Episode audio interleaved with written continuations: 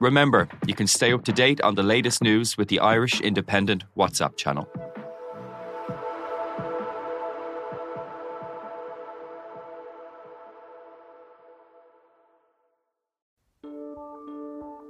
Seachtain an Indo ascéige.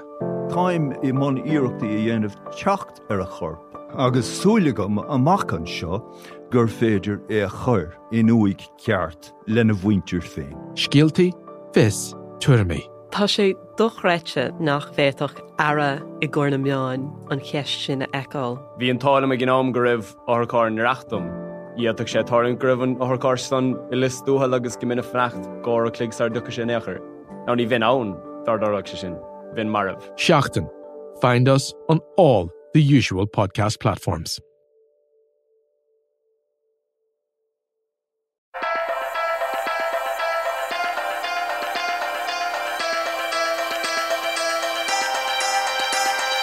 Hello, and you're welcome to the Big Tech Show with me, Adrian Weckler, the tech editor of the Irish and Sunday Independent. This week, we're talking startups with one of the senior product managers of an organization who knows a lot more about taking a startup through a growth phase than pretty much anyone else. I'm talking to Clark Dever, who's senior product manager at Techstars. Clark, you're welcome to the podcast. Adrian, thanks for having me. Excited to be here. Uh, excited to have a chance to speak with your audience. And you're in Buffalo, and I can hear that sort of nearly Midwestern, nearly uh, Canadian tilt going on. Nearly Canadian. it's only it's only an imaginary line on the map that keeps uh, keeps us from having a full Canadian accent. Yeah. The one, the two things, well, three things that people over here know about Buffalo. One, obscene snowfalls at least once a year. They're always the pictures you see. Two, the Buffalo Bills, which is kind of you know American folk, and then Niagara Falls, right? Niagara Falls. Yeah, Yeah. beautiful. Um, all, all three things are accurate. It's funny we get a really bad rap about the weather, but other than that one storm a year, it's uh, it's really nice. There's three solid seasons of spring, summer, and fall, um, Mm. and then you know a hard winter. But the Bills, the Bills are the Bills. You know, if you know anything about American football, we've been on a long campaign of not winning. Well, I know- but this year they had a they made a run of it. Yeah, well, I'm a Bears fan, so you know, it's this. You, don't really have to talk to me about pain, uh, and a Liverpool fan as well, by the way. So double your pain there. Um, let's talk about startups. Um, Yeah. so what you really do is what techstars is a very interesting organization in the way that it takes uh, you know young companies young startups through uh, seed stage accelerator stage and gives them a lot of uh, advice i'm going to come to that now in a couple of minutes but can i just ask about your impression you're in buffalo as, as we said right now but your impression of the startup scene over here so i'm going to ask you about dublin in ireland how does that go across are we on the map Yeah, I think I think you are. Um, you know, I, I can name a couple founders. Uh, Connor Connor Murphy, I think, is actually Oh, at yeah. Bray now, but Mhm. had had an exit. He's working. Actually, we use Connor's product Bridge uh, directly, like in our ecosystem development program uh, for connecting people, and I, I think that's great.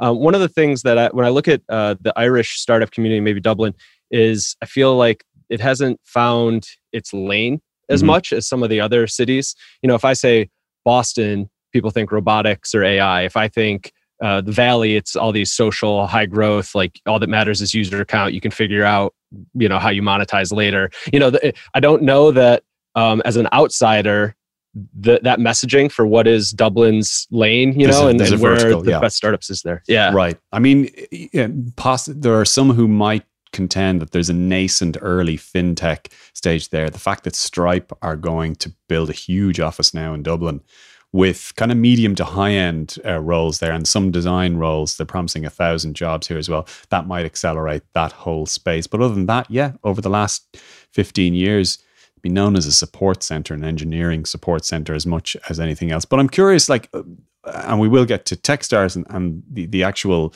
business of startups um, shortly. But does Ireland play? Does the tax thing come into play? Does that play over there? I mean, it's it's definitely uh, one of the things that Ireland's known for. You know, in, Mm. in the startup community, the you know the double Irish, as it's called, right, and, Mm. and how these multinationals move move their their funds around uh, to try and avoid. Uh, And I- I mean, what relevance does that have to startup? How does how does that go down? Um, I mean, from a in in my opinion, I mean, from a U.S. citizen like tax based perspective, I think there there's a little bit of frustration in in the sense that um, that money could be coming back into infrastructure or social programs mm-hmm. or whatever. I mean, you know, the the U.S. is is obviously very capitalist in nature, and so so there's kind of a like, well, you know, we the system is set up that way, so it, it operates that way. But mm-hmm. there's also, you know, massive inequality that you know. I, I think there's a, a a turning point that's going on in startups where people are like, okay, just because we have the ability to use this leverage to have super growth, like, can we do that consciously? And I think Techstars is really trying to uh, build a consciousness around that. You know, a lot of our work right now is around sustainability. Our new CEO, uh, Maëlle Gavet, uh, is is her book is called Trampled by Unicorns, and it's all about empathy in, in the technology industry and and how we can use technology uh, and high growth startups for good.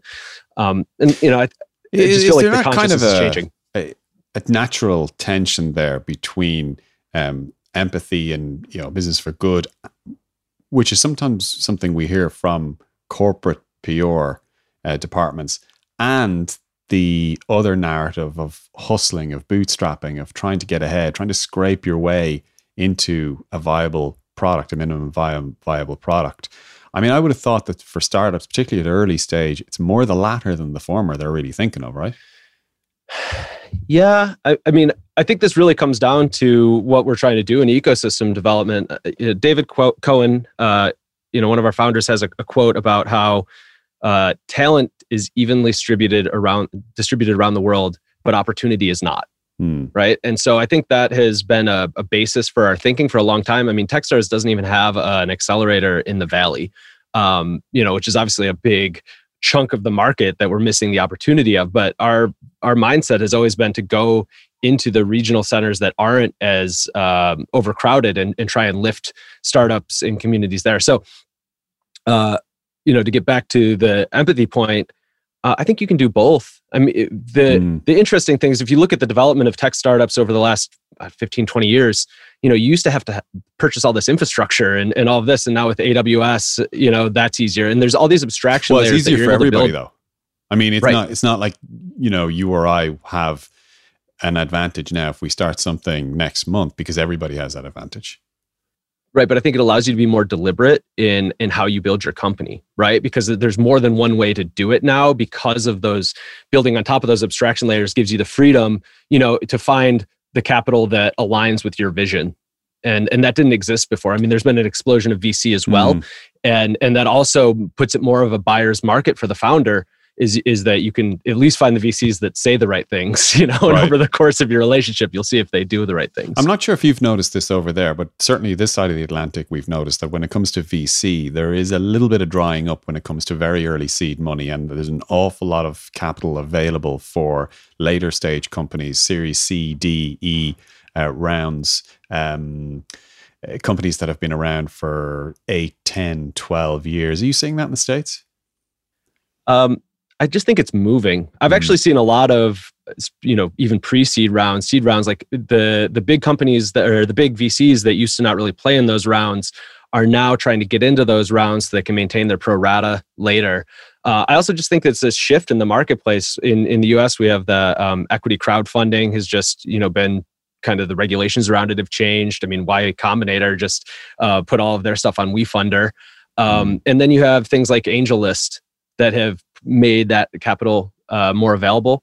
And mm. I think that's going to be a global phenomenon. Actually, coming out of COVID, uh, I think there's a benefit globally to people who never used to invest outside of the region are now much more comfortable doing that because they've been managing companies remotely for a year and making investments for uh, remotely for a year. And so I think over the next four or five years, you're going to see you can be wherever you want to be. Mm. Um, you know, and if you're best of breed in what you're doing in your in your vertical, then you'll be able to access that global capital.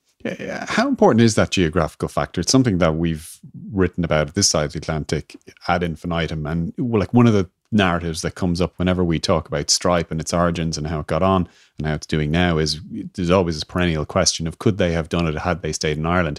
The the broad consensus is no for a number of reasons, mainly because they wouldn't have had direct access to the funding, to the talent. Um, it's just a scale issue, uh, really. But you do hear people talk about a changing landscape now that geography isn't as important. I'm not. I'm still not kind of as convinced of that. There still seems to me to be something uh, particular about being in a city or in a valley or in a state or even in a country that can give you an edge if you're trying to do something. Is would you agree, or is, is geography? I, I think it's a hurdle, but but everything in startups is is a hurdle. Uh, you know, I can point directly back to Buffalo. So mm. you know. 10 15 years ago i was sitting in coffee shops with the community leaders here and there weren't any startups right there was there was one venture backed company that was about to ipo called Synacor and we were just talking about facebook and twitter and then finally after enough of those coffee meetings most of us became founders because we're like, no one's coming to save us. We're just going to figure it out. And fast forward to a week ago, Buffalo's first unicorn IPO occurred. A company called ACV, um, that is a used car auction app, uh, you know, ended up with a valuation around four billion dollars. So, you know, ten years ago, I would have said, yeah, you got to be in the valley. But mm. I mean, the proof the proof points right there. I mean, Buffalo is uh, a million people if you count the metro area. Right you know, and we're able to have a, an active startup community that's somewhere between 2,000 and 5,000 people after the the work that you know we did over the last few years with EcoDev. Um, and and I think that really it's really about the number of connections, the density of connections mm. in your community because in a global marketplace, all of those individual connections have relationships outside of the area that are strong and personal, and they can make that bridge for you. Mm, that's interesting. I mean, we we were chatting before uh, we went live here on the podcast, and you were pointing out that Buffalo is considered to be one of the Rust Belt areas. I'm it's an area of the states I'm fairly familiar with. Um, a lot of family in Chicago. I know uh, states like uh, Wisconsin and Iowa reasonably well, Michigan too. And what was it, do you think, in Buffalo or around Buffalo that proved to be a spark between the time that you and your associates were sitting around coffee shops talking about Facebook and Twitter to the time when you're seeing a local company uh, IPO for, for with a four billion dollar uh, valuation? Uh, I think it was a lot of work by a lot of different people who just wanted to make it happen in the community. Um, you know, but I mean, I mean a lot of communities have yeah. that. I mean, like, was yeah, it was yeah. it was was there any regulatory issue? Was there any financing issue? Was there an education issue? Was there any tweaking in the way that um, VCs, for example, were able to access institutional funds? Anything like that? Uh, there's a couple things I could point to. So, you know, one of the questions I get asked sometimes is you were a community organizer in Buffalo for 10 years before you came on and did the ecosystem development engagement in Buffalo, right? Because we hire local founders to build the community that they already know and love. Mm. Um, and and and so I'll get to ask the question like in that 10 years working 10% time as a volunteer or in the one year working full time or 18 months working full time like what made a bigger difference and by and far like orders of magnitude more powerful to be full time in in in most communities and I'm not taking credit for the success of ACV by any means but I, I think in most communities you'll have a lot of infrastructure and support that's built by state governments maybe it's a little bit bureaucratic but you know and it ends up starting to believe that it is the startup community when really mm. the hmm. startup community is anyone who considers themselves part of the startup community. And that messaging is very important. And so to have someone who isn't aligned and isn't a gatekeeper for money, just there connecting people all the time integrating and creating density in that network and finding all the people that believe the right cultural things for a successful startup community mm. that bends now on the acv specific like how did we get a unicorn you know there was a uh, one of the members of our startup community was a, a, vc out of new york right? And so he made some introductions and they were able to get their first round together. And then you know from that uh, at, at, some point bessemer ventures got involved. And then you know as this goes on what you see is because acv did well bessemer made another investment in a, a company called tackle. And then tackle's founder introduced them to another company in rochester called uh, blackbird right? And so now we have three Bessemer uh, investments in a second or third tier city because once you're on the map, you're on the map. Mm. You know, and Tackle their Series B round that they just raised was led by Andreessen Horowitz, right? So so now we have A16Z and Bessemer on cap tables in our Western New York regional startups, and that's yeah. where the yeah, and that's the the density of connections thing right? Mm. Because you only need one person that has that relationship with that VC to make the warm intro. But to find them without everyone being tightly connected is mm. very hard right like you, you you'll miss out on those opportunities it's really interesting because in Midwest, you're not quite the Midwest, but in Midwest and in Rust Belt Midwest, there's constantly this feeling of existential uh, despair. What's going to become of us? What's our future economy? What should we focus on? How much of it should be state led? Where should we live? What kind of what should we do with taxes? But you, what you're saying is really that a lot of those things are secondary. You just got to dive into something. Yeah, and you and you just you have to build community. You have to build an open and inclusive community where the founders are driving it, where the founders have a 20-year vision because you think about like any state government anywhere in the world, they never can uh, hold true to a 20-year vision because of election cycles, because mm-hmm. of, you know, taxes going up and down and and and budget balancing. You know, and I think inclusion and diversity is also, I mean, these are the bolder thesis like, you know, columns if you read Brad Feld's original book Startup Communities, you know, diversity of ideas and because oftentimes like you look at again I'll, I'll point back to acv um, it was the founder was a used car salesman right? And so he faced this problem of going to auctions day in day out and was like this sucks right? Like what if i applied this technology layer to it? And and and so that's what i mean by diversity is diversity of ideas and backgrounds. And then i think mm. the last thing is you need this continual engagement where you activate the community um, routinely through joint events, shared events that have angels and university representatives and founders and anyone who wants to work at a startup all in the same room. Uh, that's that's how you're able to start to really get lift for the community is just by connecting everyone. Mm. I'm wondering, are there any lessons for us here in Ireland uh, that we can take from what you experienced in Buffalo or any of the other cities that you may have seen uh, in traveling around? Um, in terms of what what people should do, um, what what we should be looking for, what we should be striving uh, towards. That's a real back of the envelope question now. But is there any, anything come to mind? The thing that I see again and again when we, I mean, our customers for the most part are, are, are state actors, right, or mm. or nonprofits that are funded by state actors, and uh, you know, th- they're what make our engagement possible. But it's always a very nuanced relationship with the customer because it's, you know, oftentimes like they're very well intentioned, but they don't realize that by kind of running things or you know being the gatekeeper for funds they're actually stifling the overall throughput of their community because uh, everyone heads that direction instead of finding multi-pathing to mm. success and so and so that's probably something that if you were to look around and see what are the actors and who are like the economic development folks. Those initiatives um, oftentimes become KPI focused on their success as and and they lose sight. They don't see the forest from the trees of like what what they're engaging in, and that inhibits collaboration in a mm. meaningful way. And and so so almost any startup community, I could say like that's where you can start is is trying to build the relationships in a more uh, communal sense across the entire city or the entire region, and stop focusing on individual actors winning. So if you were the mayor of Buffalo or the governor of yeah. New York State or one of the two senators uh, for uh, for New York. Um, is there anything that you would do?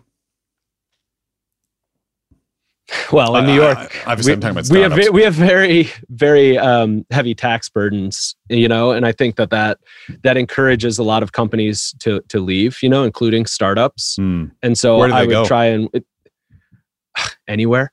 Oh right, okay. um, I mean, I mean, we're like one of the most heavily taxed uh, regions in the in the U, in the U.S.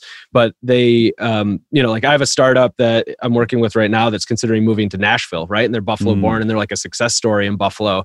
And so it's trying to retain them when you know they know that they could get 30 percent more out of their dollars going somewhere else. Now I don't know that that's actually true because we have a pretty low cost of living beyond the taxes in Buffalo, so it's always a balance um, you know, and it's obviously not just dollars; it's access to the human capital here. Mm-hmm. You know, we have a very strong engineering program, so I think every community is different. Um, if I had a magic wand, though, I mean, what I would really uh, focus on is encouraging the wider culture to embrace entrepreneurship and be um, accepting of resiliency from failure right? Like a lot of people don't start their their startup because they're afraid of failing. And mm. if we have that cultural change you're going to have a lot more innovation.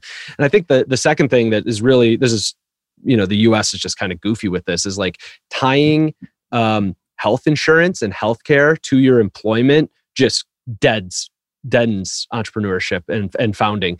Because people even if they have the risk tolerance to lose their money they are afraid they're going to get hit by a bus and you know they're going to bankrupt their family and so so that really stifles innovation locally Mm, it's interesting. Um, you mentioned Tennessee there, Nashville, and Mm-hmm. it.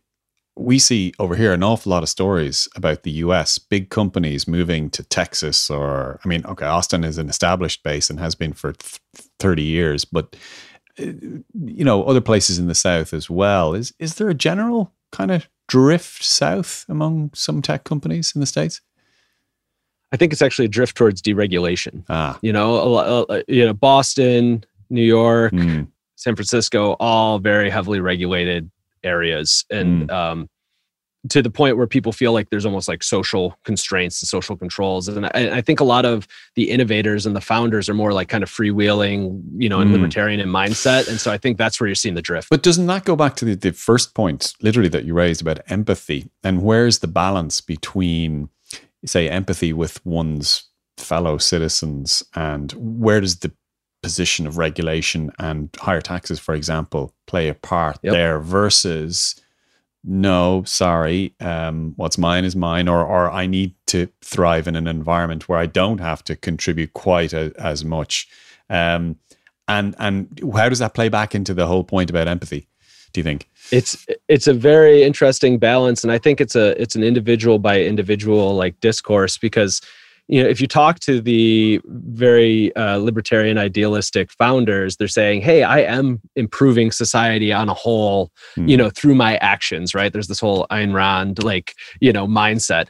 Um you know personally like i don't really fall that way. Like i believe in in social safety nets and you know i, I look at i actually look at venture capital as a way for a lower class or middle class individual uh, anywhere in the world to break out right? And to be to escape their class and move up. I mean you know i i have was on public assistance during part of my life you know and and i've gone on to raise millions of dollars in capital and sell millions of dollars in product.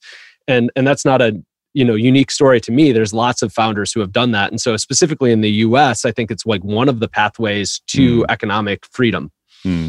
Yeah, Um, yeah, you know but it's a balance yeah. No, absolutely. Um, I, I take your point. Uh, broadly, I think most people would agree. There is a, a counter view that if you go and interview a lot of VC types, I, I've done it before in San Francisco and San Jose. And there's a weird uniform. There's a clothes uniform they all wear. At one point, it was just these sleeveless kind of gilets, you know? Yep. And, and I remember one of them was telling me, "No, we're kind of casual here. We don't wear suits." Actually, mate, you are wearing a suit. You're wearing a kind of a sleeveless gilet, Yeah. um, and the same Yeah. the same Yeah. jeans.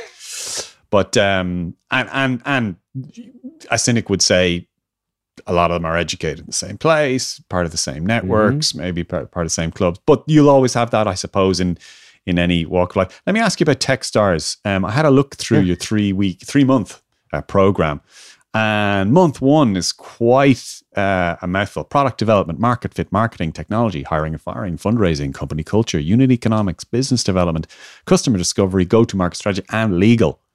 That's an awful lot in a month. Wh- which of those is the trickiest? So so there's just for clarity for your audience, there's there's Techstars, the accelerator, and then there's ecosystem development, which you know um, I'm I'm the product manager for. So so I believe you're talking about the accelerator program, which is a three month program. Yeah. And I, I think the the biggest challenge there that founders see is like we call it um, actually mentor whiplash. It's not the material that you're going through; it's the fact that we put you through the ringer with like 50 or 100 different mentors Mm. over that time period and so you're just meeting all these people they're all giving you the best advice they can based on their experience and it contradicts it you know like they contradict each other constantly and so you have to find your own truth based on your knowledge of the the network That must be Um, one of the you know. most difficult things. I mean, it Mhm. must be one of the most difficult things. If you're young, you're, you know, you don't have an awful lot of experience. You've got a lot of energy. You are very bright.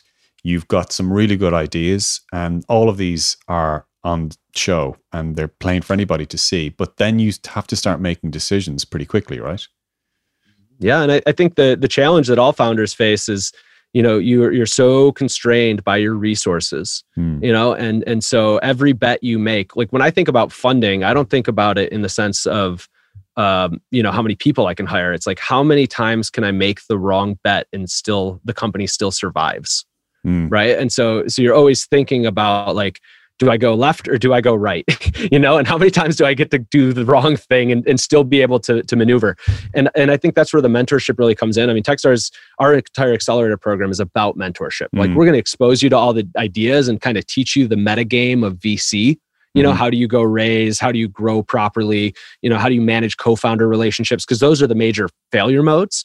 Um, but the the value that if you talk to anyone who's been through the accelerator they're like my lead mentor the mentors the network the connections that they made like that's what shifted it for me mm. and that's really the core value of of the offering is like and, and I think that's where the trust symbol of Techstars comes for when you go on to raise your initial capital coming out of the accelerator is people know that you've kind of been through this ringer. Not only were you selected out of like the giant pool of people who applied, but you made it through the program.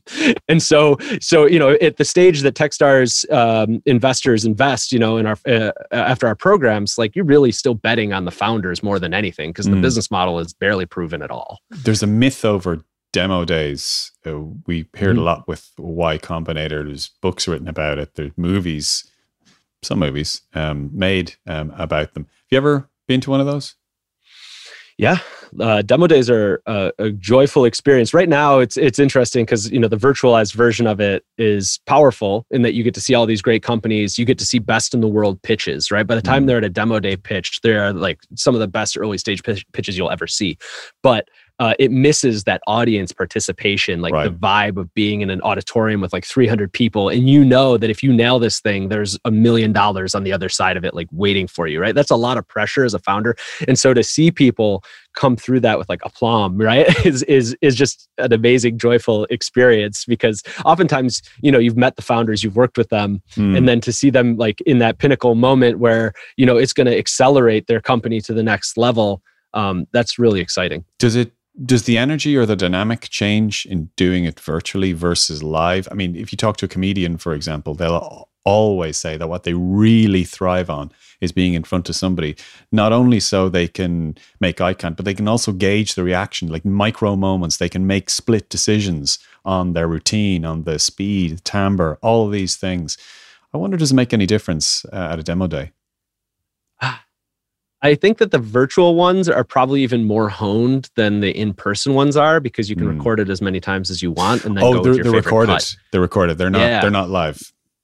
Yeah, yeah. So so you don't have to be a professional comedian with like the right timing and balance mm. and audience read. But even even in the demo days that I've attended, um, you know, it's an auditorium, right? So you might connect with one person, but you know, it's it's more that there's just an energy in the room and mm. there's a uh, it's it's like having a warm up act at a show, right? You know, right. like the people who pitched before you um, have already kind of gotten the crowd going and excited, right. and, and, it's like, can you ride that energy and mm-hmm. keep it going for you, or, and, and, like and shape it into excitement around your business? Mm-hmm. Even as a journalist, uh, I sit in front of dozens of uh, presentations, webinars, a lot of product stuff as well. Not so much from startups; it's actually more from the big guns, new iPhone, new Samsung, what, whatever it is.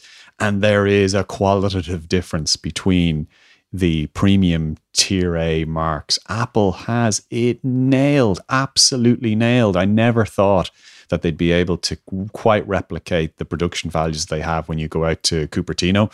But my mm-hmm. God, they have it nailed. And th- then you sort of go way down at the, the other end.